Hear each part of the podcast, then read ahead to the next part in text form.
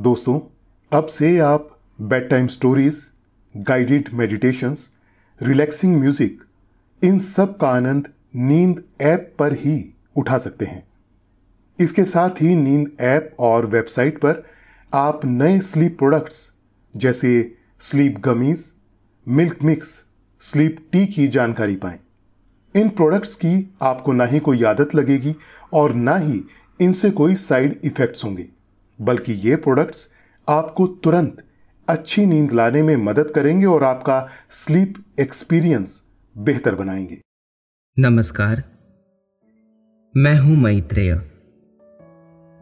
आज सुनिए लेखक कुमार रहमान के लिखी स्लीप स्टोरी जीना इसी का नाम है। सुख यानी खुशी। ज़्यादातर लोग खुद की खुशी को ही खुशी समझते हैं और अपने लिए सारे साजो सामान जुटाकर खुश हो लेना चाहते हैं। कुछ दूसरे लोग भी होते हैं, वो अपने साथ ही दूसरों को भी खुश रखकर खुश होते हैं।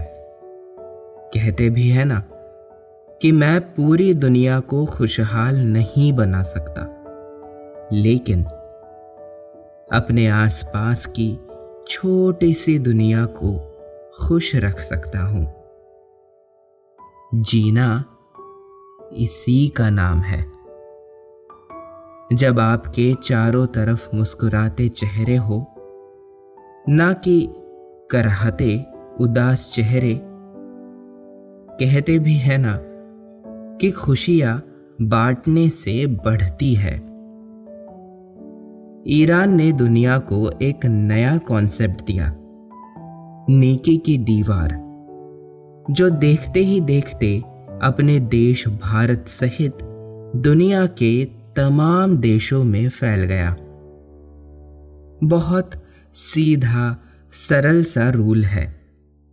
आपके पास जो कपड़े और जूते ज़्यादा है, वो दूसरों को दे दे। और अगर आपके पास नहीं है तो नेकी की दीवार से सम्मान के साथ ले जाए। उसी ईरान में एक और कॉन्सेप्ट है। वहाँ जब कोई रेस्टोरेंट में खाना लेने जाता है तो छुट्टे बचे पैसे वही छोड़ देता है, ताकि किसी जरूरतमंद को उसके हिस्से की रोटी मिल जाए। ये भी एक सच्चा, सीधी सी थियोरी है। ज़िंदगी में खुशियाँ सिर्फ़ अपना पेट भरने से ही नहीं आती है। दूसरों की मदद करके भी खुशियाँ आती है। जीना इसी का नाम है। जब आप किसी के चेहरे पर मुस्कान ले आते हैं किसी ज़रूरतमंद को सम्मान के साथ मदद पहुँचा देते हैं। उसके मुँह से निकली दुआएँ आपके काम आएँगी, जो चंद सिक्कों से कहीं ज़्यादा कीमती है। आज हम खुशियाँ बांटने की इसी थियोरी पर बात करने वाले हैं, जिसमें हम कुछ किस्से सुनाएँगे। कुछ बातें करेंगे। लेकिन पहले आप अपने आस पास की सारी लाइट्स ऑफ़ करके आराम से लेट जाए। अपनी आँखें धीरे से बंद कर लीजिए।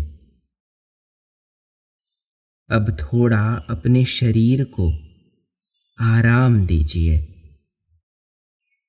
थोड़ा और आराम। अपने शरीर को बिल्कुल ढीला छोड़ दीजिए। कोई टेंशन नहीं। कोई तनाव नहीं। अपने दिमाग में चल रहे सभी विचारों को चिंताओं को त्याग दे। एक शांति सी महसूस करे। सब निगेटिव पॉजिटिव विचारों को धीरे धीरे निकाल दे।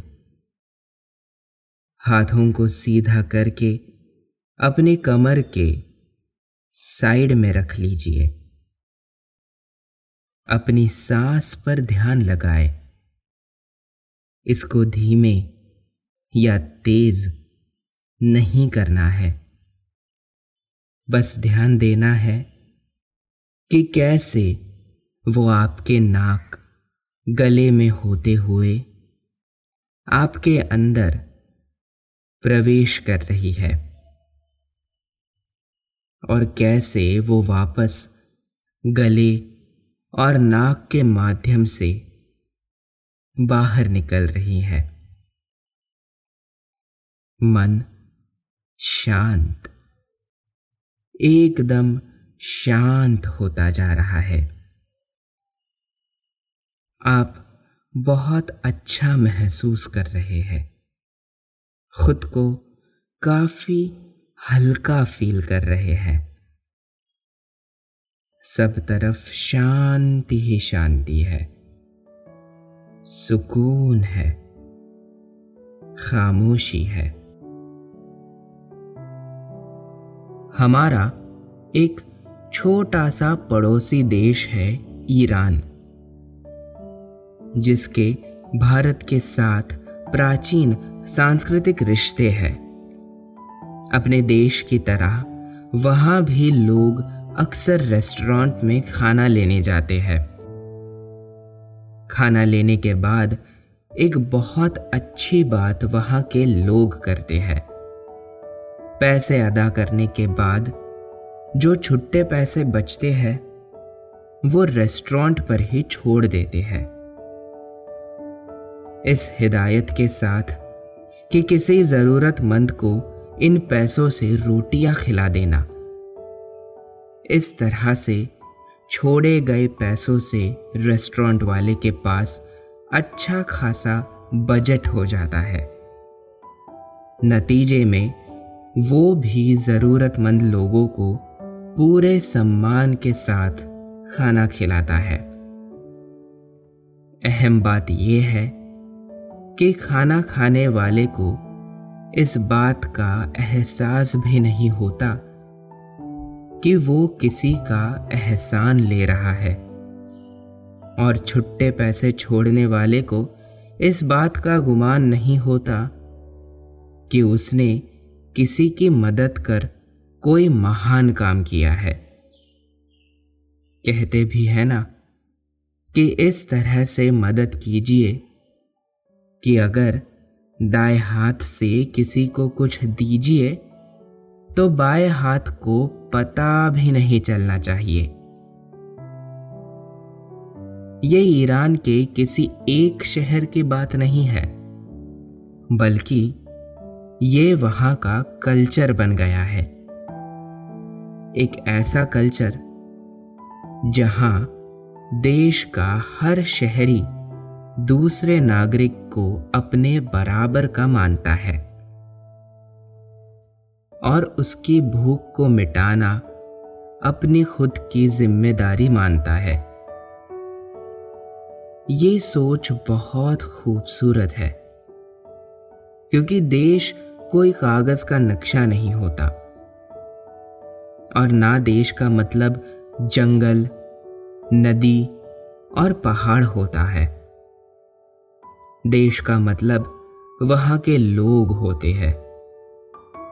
और वहाँ के लोगों की खुशहाली ही किसी देश को महान और मज़बूत बनाती है। एक क्लासरूम में 20 बच्चे पढ़ते थे। जब लंच ब्रेक होता तो बच्चे आपस में खूब लड़ते। इससे उनकी क्लास टीचर बहुत परेशान थी। एक दिन क्लास टीचर ने लंच टाइम में देखा कि एक बच्चा किनारे खामोश बैठा है और कुछ बच्चे लंच कर रहे हैं। उसने बताया कि आज वो लंच लेकर नहीं आया है, क्योंकि उसकी माँ दो दिन के लिए बाहर गई हुई है। मैडम उसे साथ लेकर अपने साथ टिफ़िन कराने के लिए लेकर जाने लगी। तभी उन्हें एक उपाय सूझा। वो वापस स्टाफ रूम की तरफ़ लौट गई। वहाँ से उन्होंने अपना टिफ़िन उठाया और वापस क्लासरूम में आ गई। फिर उन्होंने अपना टिफ़िन लंच बॉक्स ना लाने वाले बच्चों को दे दिया। उसके बाद उन्होंने बाकी बच्चों से जरा ज़ोर से कहा, बच्चों, आज मेरे पास टिफ़िन नहीं है। मुझे अपने साथ कौन खाना खिलाएगा? सभी बच्चों ने एक साथ कहा, मैं खिलाऊँगा, मैम। मैडम ने फिर पूछा, ऋषि, आज टिफ़िन नहीं लाया है? तो आप लोगों ने उसे अपने साथ खाना क्यों नहीं खिलाया? मैडम की इस बात पर सभी बच्चों में खामोशी छा गई। बच्चों को खामोश देखकर मैडम ने कहा, आज से हम सब एक साथ मिलकर टिफ़िन करेंगे। इसके बाद उन्होंने पियोन से चार बड़ी प्लेटें मंगाई। दो प्लेटों में उन्होंने सारे बच्चों की रोटियाँ रख दी। बाकी दो प्लेटों में उन्होंने सब्ज़ी रख दी। इसके बाद बच्चों को एक साथ खाना खाने को कहा। इस तरह से खाना खाने से बच्चों को बहुत मज़ा आया। सभी बच्चों ने खूब तरह के सब्ज़ियाँ खाई। इससे उन्हें कई तरह का टेस्ट मिला। साथ ही सभी को बराबर का पौष्टिक खाना भी मिला। खाना खाने के बाद मैडम ने कहा, अब से हम सब रोज इसी तरह से एक साथ टिफ़िन करेंगे। अगर कोई लंच बॉक्स नहीं लाया है तो भी उसे अपने साथ खाना खिलाएँगे। फिर उन्होंने बच्चों से पूछा, इस तरह से लंच करने से किसे किसे मज़ा आया? जवाब में सभी बच्चों ने एक साथ कहा, हमें बहुत मज़ा आया। इसका बड़ा फ़ायदा हुआ। बच्चों ने लंच टाइम में आपस में लड़ना छोड़ दिया। साथ खाना खाने से सभी में परस्पर सहयोग और प्रेम बढ़ गया। साथ ही सभी को हर तरह की सब्ज़ी एक ही दिन खाने को मिलने लगी। इससे बच्चों का पेट भी भरने लगा और वो खुश भी रहने लगे। ये प्रयोग बहुत सफल रहा। और इसे पूरे स्कूल में लागू कर दिया गया। एक साल बाद प्रिंसिपल ने पाया कि स्कूल में हर तरफ़ प्रेम, शांति और खुशहाली है।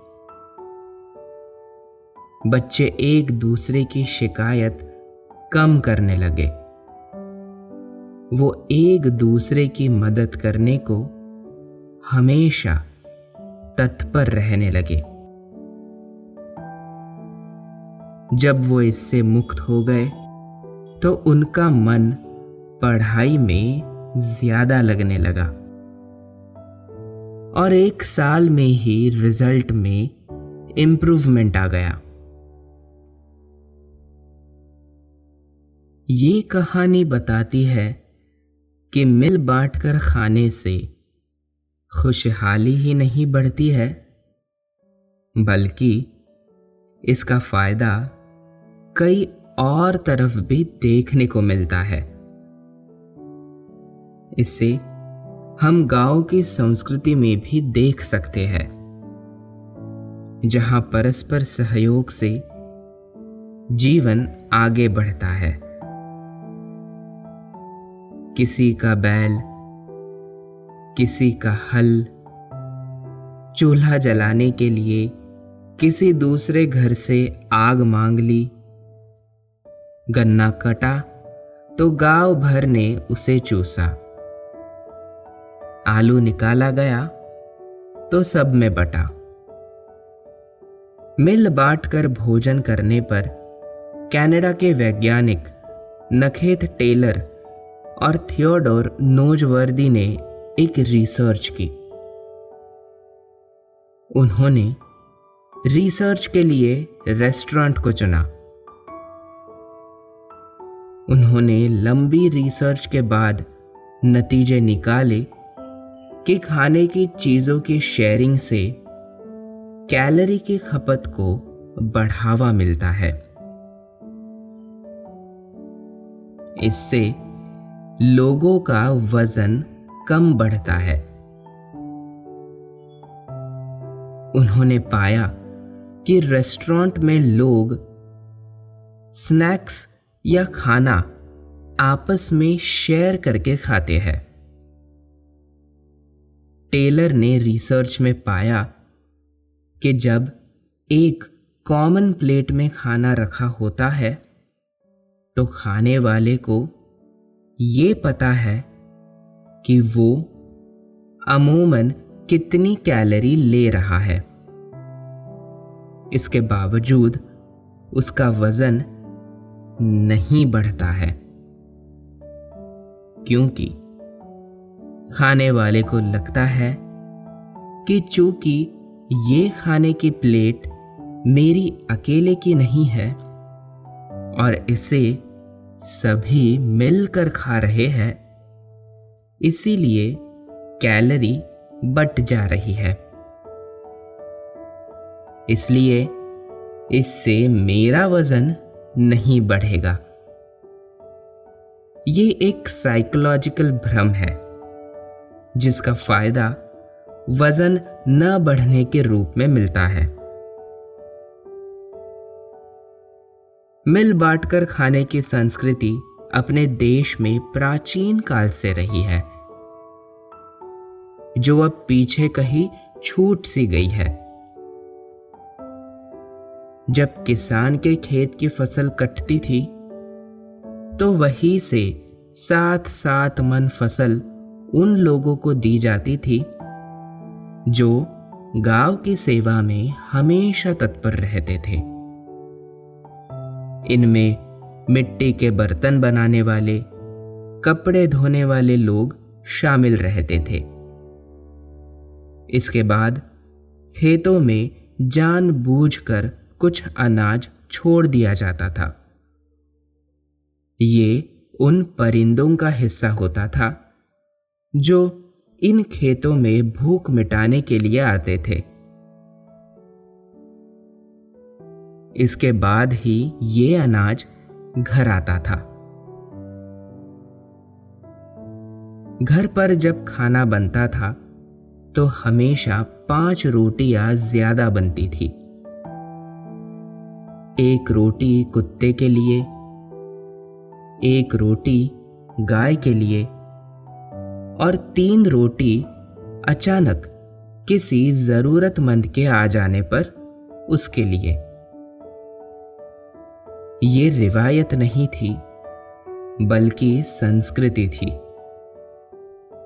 इतना ही नहीं, जब हैंडपंप नहीं आए थे तो गाँव के बाहर के कुएँ पर एक घड़ा और रस्सी हमेशा मौजूद रहती, ताकि प्यासे को पानी के लिए यहाँ वहाँ भटकना ना पड़े।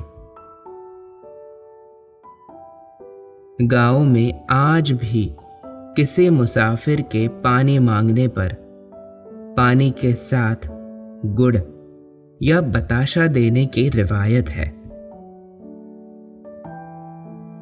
सिर्फ़ संस्कृति ही नहीं, कुदरत का भी यही नियम है कि किसी भी चीज़ को सिर्फ़ अपने लिए संग्रह ना किया जाए।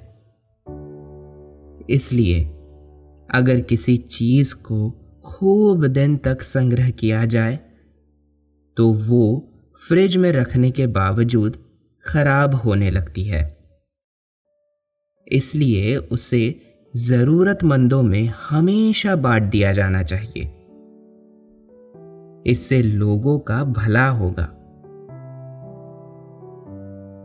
धार्मिक ग्रंथों में ज़िक्र आता है कि हज़ारों साल पहले ईश्वर, आसमान से मन और सलवा नाम के खाने की दो वैरायटी की बारिश करता था।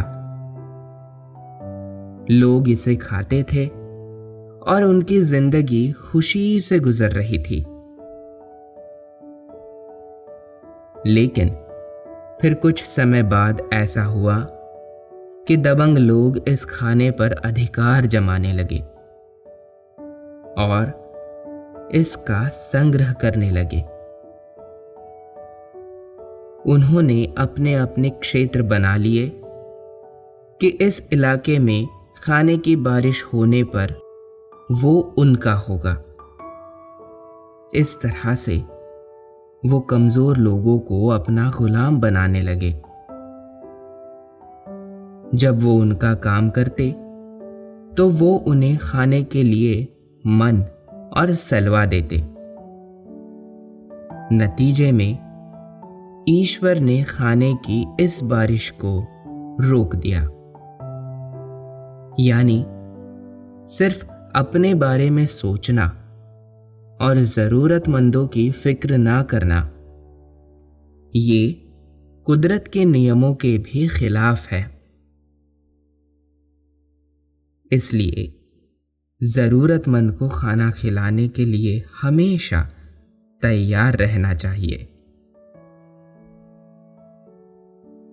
इससे मन खुश होता है और अंतर मन में शांति का वास होता है।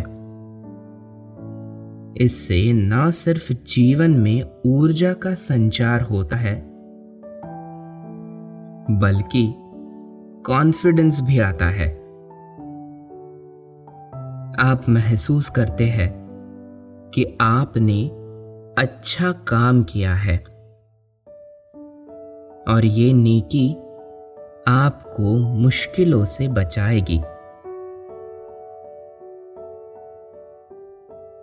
अभी आपने ये स्लीप स्टोरी पढ़ी, जो बताती है कि मन की शांति के लिए दूसरों की मदद ज़रूर करें। इससे आपके आसपास की दुनिया शांत, सुंदर और खुशहाल बनेगी। अब आपके सोने का वक्त हो गया है। निंदिया रानी बड़ी खामोशी से आपके सिरहाने आ बैठी है। वो हौले हौले से आपकी पलकों को थपकी दे रही है। नींद आपकी आँखों में भरती जा रही है। आपकी पलके बोझील हो रही है। आपके दिमाग में नींद की खुमारी बढ़ती ही जा रही है। आपने अपनी आँखों को बंद कर लिया है। और अब आप आहिस्ता आहिस्ता नींद की वादियों में उतरते जा रहे हैं। उतरते जा रहे हैं। शुभ रात्रि।